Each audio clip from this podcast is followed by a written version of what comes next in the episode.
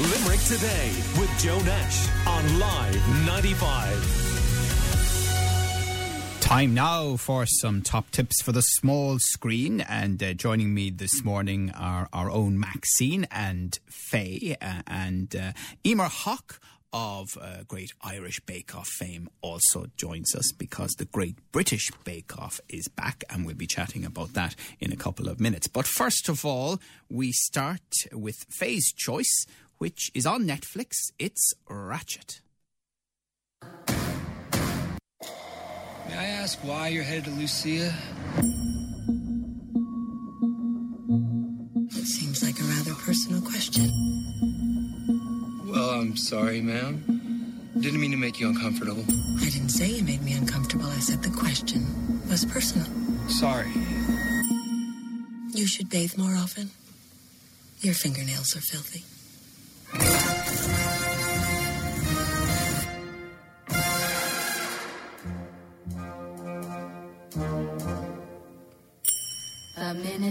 Walked in the joint. We had a saying in the Corps save one life and you're a hero. Save a hundred lives. Well, then you're a nurse. Do you wanna have fun? How about a few laughs? You have been subjected to enough pain. I can show you a good time. But deserve someone to show you mercy. How different I would be if someone had. Oh, oh, okay, right.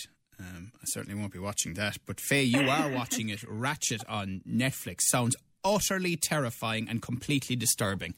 Yeah, I am indeed. Um, it's very intense now, I must say. But after the first two episodes, you you have to watch it. You'll be hooked.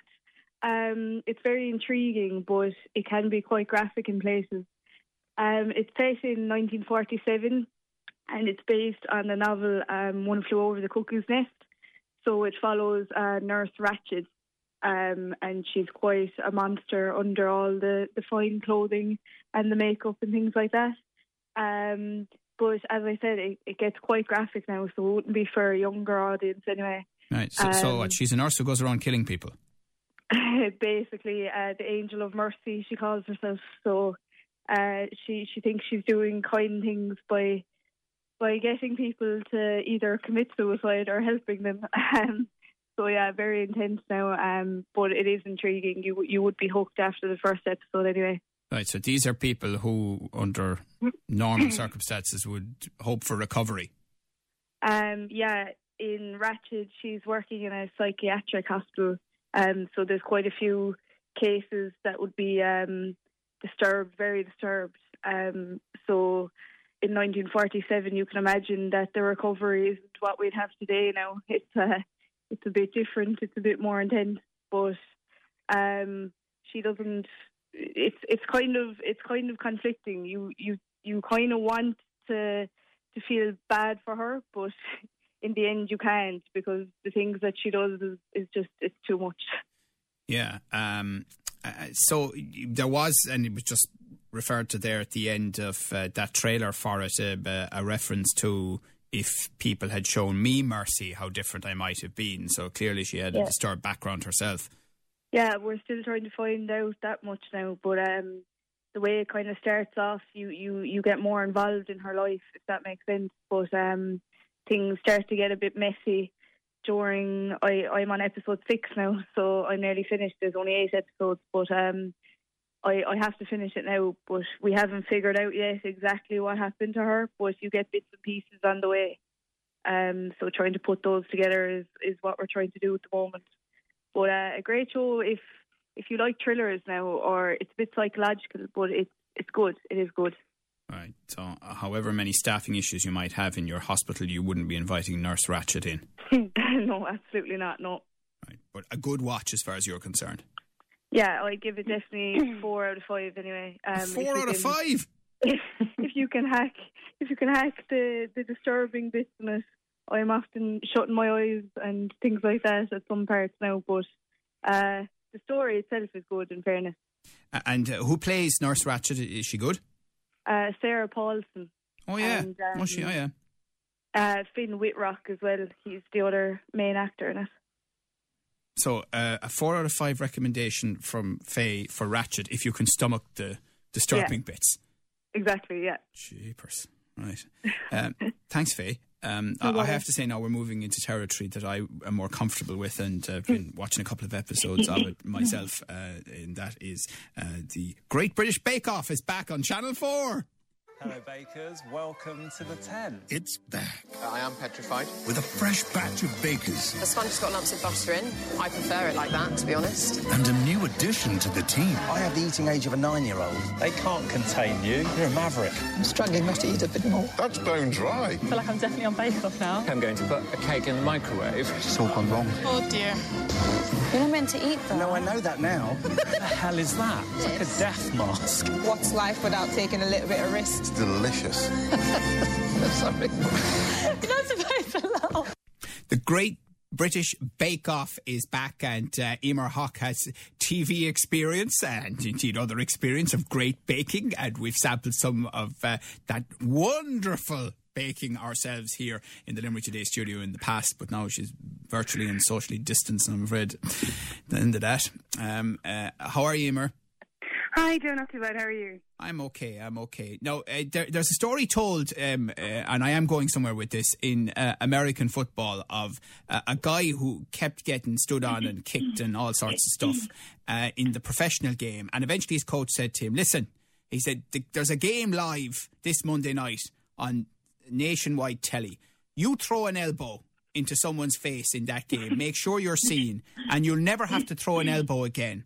Now, I never thought I'd see the same thing in the Great British Bake Off, but somebody threw an elbow and took out one of their competitors in, in a recent episode. Yeah, it was. It was um, as far as um, from first episodes go of any series. I think it's probably um, one of the best opening episodes of Bake Off. If not the best opening episodes of Bake Off. So much stuff happened, including that sort of accidental sabotage No, she took her. Um, She took him out totally and completely. In fairness, He never saw it I coming. I- Took- took the elbow, took him, took his cakes, the whole nine yards, plastered against the tent. but didn't but didn't take out take all of them out. So they managed. She managed to leave. Unfortunately, she left one on the tree, so she didn't quite get away with everything. Yeah, the bad um, So they did have something.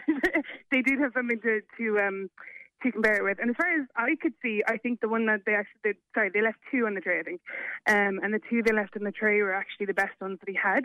So that worked out quite well for him, really. Um, but yeah, the poor thing. I think she she felt so bad, and um, her name is Sura, and she She did not feel bad. She was delighted with Did, herself. The poor face on her. Of course she did. Anybody would. Oh, if, if you haven't Um, seen it, it was extraordinary, right? This poor guy coming along with all his what, what was it? Some kind of pineapple dessert? Yeah, they were individual pineapple upside down cakes. Yeah, yeah, yeah. So there you go. Well, he was upside down by the time she was finishing him. Like he came around the corner, right, and then bang, out goes her elbow. Everything goes.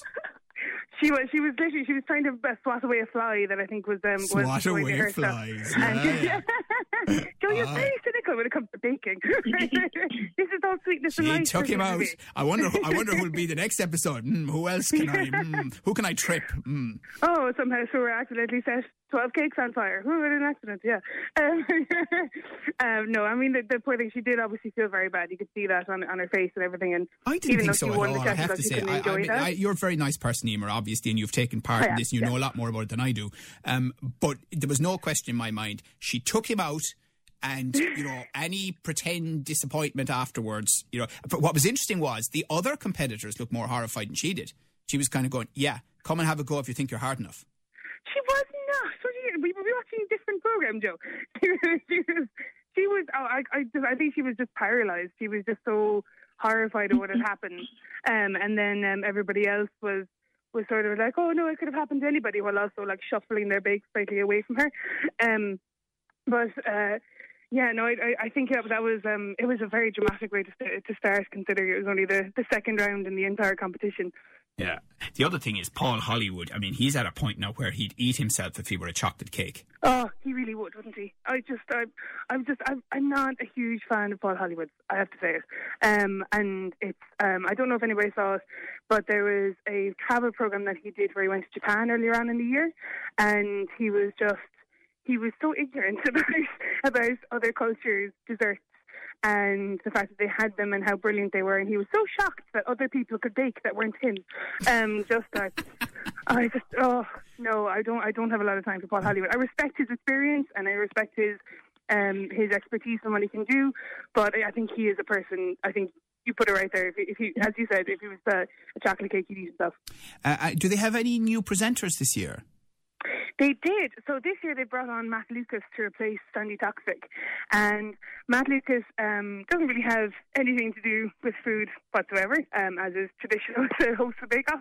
Um, but, and he himself has said he's not a big foodie. And in the programme he mentioned that he has an eating age of a nine-year-old and that one of his favourite foods is pot noodle. Um, so he was. It was kind of a, an uphill. I thought it was going to be an uphill battle, but he actually did a, a fantastic job, I have to say.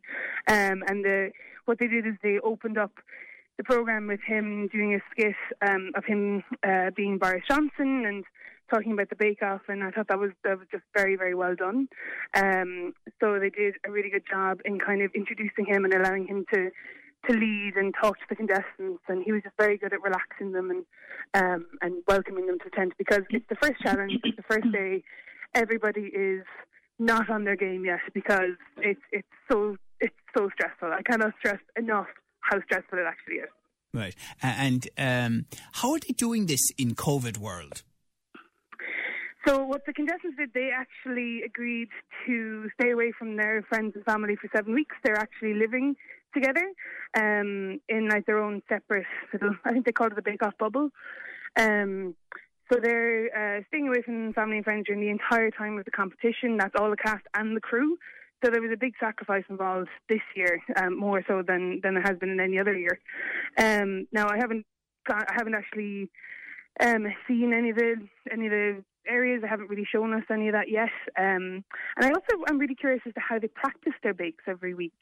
Like, do they have access to a practice kitchen, um, and how they actually coped with all that kind of thing. But it was it was a lot for them to, to give up for a very long um, um, period of time. At, at some stage during uh, the series, do, do they get to use those little things that kind of have a flame coming out of it and, and it allows you to, to burn off and, you know, whatever they're called? Do you mean like a, a chef's torch? That's, there you go. That's a, oh, a chef's torch. Wait until you see Sura. Hers will be a flamethrower. Yeah, it just She um, will take everyone else out. just burn down the tent entirely. She'll burn down the tent and she'll emerge from the flames and go, Told you I was going to win. Watch her. I'm telling you. you. I'm telling you. You've got to see this. It's actually, I'm sure it's up on social media. Watch the way she takes this guy out. Throws the elbow. Bang. He goes everywhere. anyway, it's brilliant. It's Great British Bake Off. It's back on Channel 4. I love Matt Lucas uh, as well. Uh, and uh, Emer, thanks very much for telling us about it. And listen, we'll, we'll check in with you as the series uh, goes, Emer. Um, I love that. Yeah, that'd absolutely. Now, stay, stay with us for a second because I just want to talk to Maxine as well. She is watching New Gaels on RT1. When I came over, the language barrier, I suppose, was difficult for the first while. You could see the talent. His speed always stood out. Even to this day, it stands out. I said, I never kicked the ball before. It's all about fun. I always dreamt of playing in Croke Park. You know, there are people out there who haven't been comfortable enough to say something. Black Lives Matter actually brought a lot of light to racism. So it's New Gaels, uh, Maxine, and uh, tell us a bit about it on RT1. Yes, Joe, New Gaels. Um, so it's a documentary that aired on RT1 a couple of weeks ago, and um, I'd say like it was so good. It was, it was really, really wholesome. Um, and the premise of it is it kind of follows four people who moved to Ireland, you know, with their own backstories, and then ended up embracing Gaelic games, so either hurling or um, Gaelic football, and just how it kind of affected their lives and affected their experience of, you know, um, Ireland as their new home. Um, And Maxine, was it largely a positive experience for them? Yeah, it was. It really was now, and um, you know, the the GAA community was really welcoming to them, and like it's all about integration and you know inclusion. Um, and of course, it is very topical at the moment with the Black Lives Matter movement as well. Um, so they did obviously touch on that and touch on racism and, and that as well. And you kind of got to see the teams that they were involved with, um, you know, they were really like racism really wasn't an issue there. Like it might have been people from opponents, like other teams. Um, but overall, it was really, really positive. Um, and there was like Limerick representation as well. So one of the people who featured in it, um, Janine, like she's living in Limerick and she's involved with the uh, J uh, club, and like she's a mother, so she's she she gets very involved with the um, football for mums and so on. Um, and on a personal level, I find it brilliant because it kind of depicts my own experience of Ireland, me being like a black mixed race person as well. It like it has been mostly positive, and um, yeah, no, I thought it was brilliant. I definitely would recommend it to everyone. Well, you said, so for you, it's been a mostly positive experience. Uh, we heard Denise Chaila from uh, Limerick and saw her on the Late Late Show, and she talked about it, you know, as a largely positive experience, but also mm. flagged up some of the issues around it, Maxine.